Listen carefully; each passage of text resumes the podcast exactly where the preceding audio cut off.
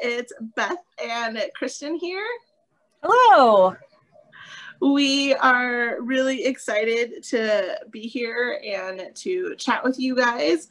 Um, we thank you guys for your wonderful positive feedback. It's been just so encouraging for us. Um, thank you for uh, giving us grace on kind of our wonky recordings from time to time, but we're getting better. So thank you guys so much.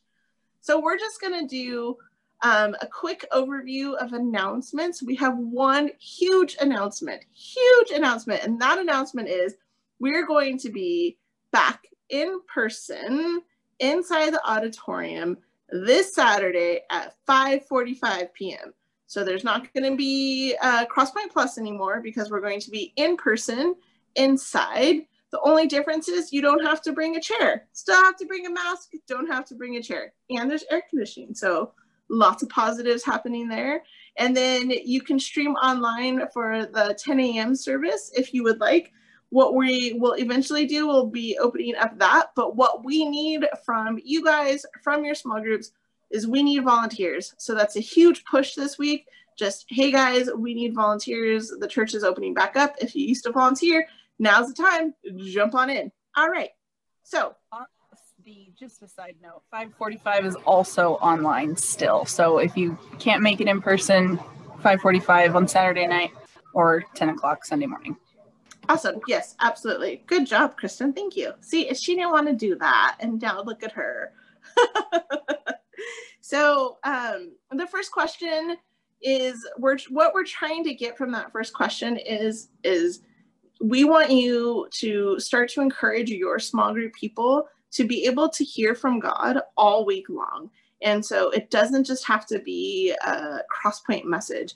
It can be through worship. It can be through hanging out with your friends. It can be through listening to a podcast or a Bible study, just whatever thing is happening in your heart. And so we want that so that they're starting to think that, you know, am I hearing from God daily or am I only hearing God for, you know, an hour and a half a week? And if so, like, how can we change that? And so that's where that first question comes from. Uh, just really encouraging people if they say, you know, I'm not hearing anything from God. It's like, well, what are you spending time in? you know, because a lot of times we can't hear from God if we're too busy with the Netflix and the babies and the soccers and all the other fun things that come along. So just really pushing people to say, you know, are you talking to God? Because if you're talking to him, there's a good chance that you can be hearing from him. And then um, the next question, we just wanted to just come right in and give you like a bomb to drop in your group. So this is how I want you guys to navigate it. It says, Who do you view as having authority over your life? And how do you respond to these authorities when they ask you to do something you disagree with? Right off the bat, what we're to have is it's going to turn into a political debate. And if you read the article last week, we are strongly encouraging you guys to not talk about politics. So, how do you like that for us to say, hey guys, don't talk about politics? The next week, hey guys, who has authority over you in your life? Like how we did that because we believe that you guys can navigate this question in a way that's God honoring. Because it's not just um, uh, the governors and mayors and the president who has authority over us, but a lot of us have bosses, a lot of us have, um, you know, uh, spouses and different things that we have to answer to. Uh, police officers, you know, there's lots of different authorities in our lives, small group leaders, small group coaches, pastors there's lots of different authorities in our life. And what we want to start thinking is, well, how do we respond to them when they tell us to do something we don't like? Because nobody likes to be told something that they don't want to do, right? So just in giving them some thought provoking time of like, oh no, I flip out. All right, well, this is a heart issue, guys. Let's talk about that. What can we do instead of flipping out? What does Jesus say to do? What does Paul write here? What does Peter write? you know so these are just good um, questions to kind of get the blood flowing the heart pumping a little bit and then um, when we're called to suffer how can we do so with love and respect and so just if you've seen anyone suffer if you for jesus when you've seen anyone suffer for the call of the gospel You know, how have you seen them do it well? And um, what are some things we can learn from those that we've seen to do well? All right, jumping into our passages. So here's the thing, guys. There's always a question that comes before the passages. So it's not like, just read the passage and tell us what you think. We try to give very poignanted, is that a word? Poignant, poignanted? Yes, poignant questions so that we're starting to narrow down the passage and narrow down the tunnel to start to get you thinking of certain things. And so there's always a question beforehand. And so if you're not getting a lot of feedback after you read the passages, go back to the question and say, you know, what does this question say about the authorities in your life? And what is the most difficult thing for you to be able to handle? Does that make sense? Because what we want to do with that is we don't want them to just read the passage and be like, yes, okay, right? But it's like, well, are you good at it? Do you struggle with it? And then to dig a little bit deeper, we have these three passages that are a little bit contrasting that we thought would be really fun to kind of get you guys to start thinking in a very, very big, big Bible view. So not just a narrow, you know, boots on the ground view of this passage, but getting to a higher elevation to see the whole the whole story of the Bible, Genesis to Revelation, of um, what what the story is in there. And so Kristen did some wonderful work this week about it, and so Kristen is going to share with that with you. Yeah, I want to talk about the Daniel one, which you're going to be reading all of Daniel one, versus Romans 13 1 through 7. Daniel 1 is one of the three stories uh, that Steve mentioned in the sermon of respectful disobedience that are found in the book of Daniel. And what you're going to be discussing is the fact that Daniel's disobedience was motivated by his desire to not sin against God. He was expected to do something that was going to cause him to sin, and that was why he was not going to obey. When you jump over to the Romans passage, note the difference in motivation these people were not being expected to do something sinful. They were being expected to do something they just didn't want to do. They did not want to pay taxes to the Roman government that they felt was oppressing them.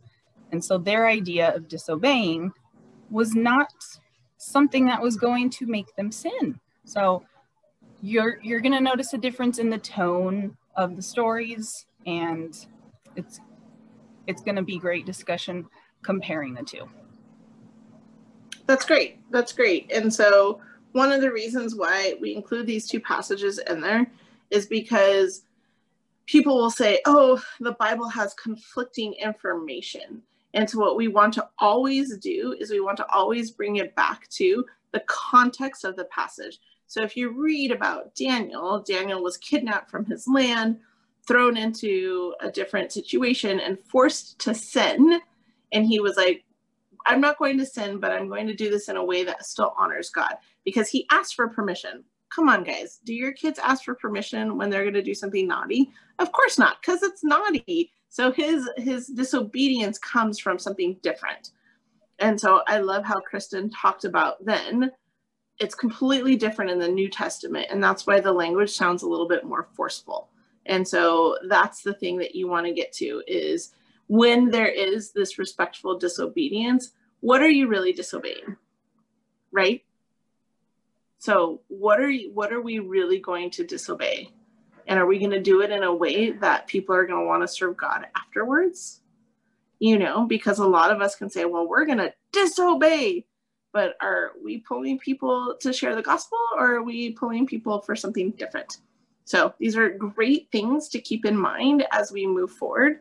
And then the Titus passage is just, it's beautiful because it talks about um, unity through all of the, the whole point of this, the whole point of being a Christian is unity in the body of Christ. And we'll see right now that that's something that we're definitely struggling with. And then lastly, it's for the Lord's sake. And so um, if I could start out every conversation with a student or with a leader and to say, for the Lord's sake, let's be able to forgive. For the Lord's sake, let's be patient. Let's be kind.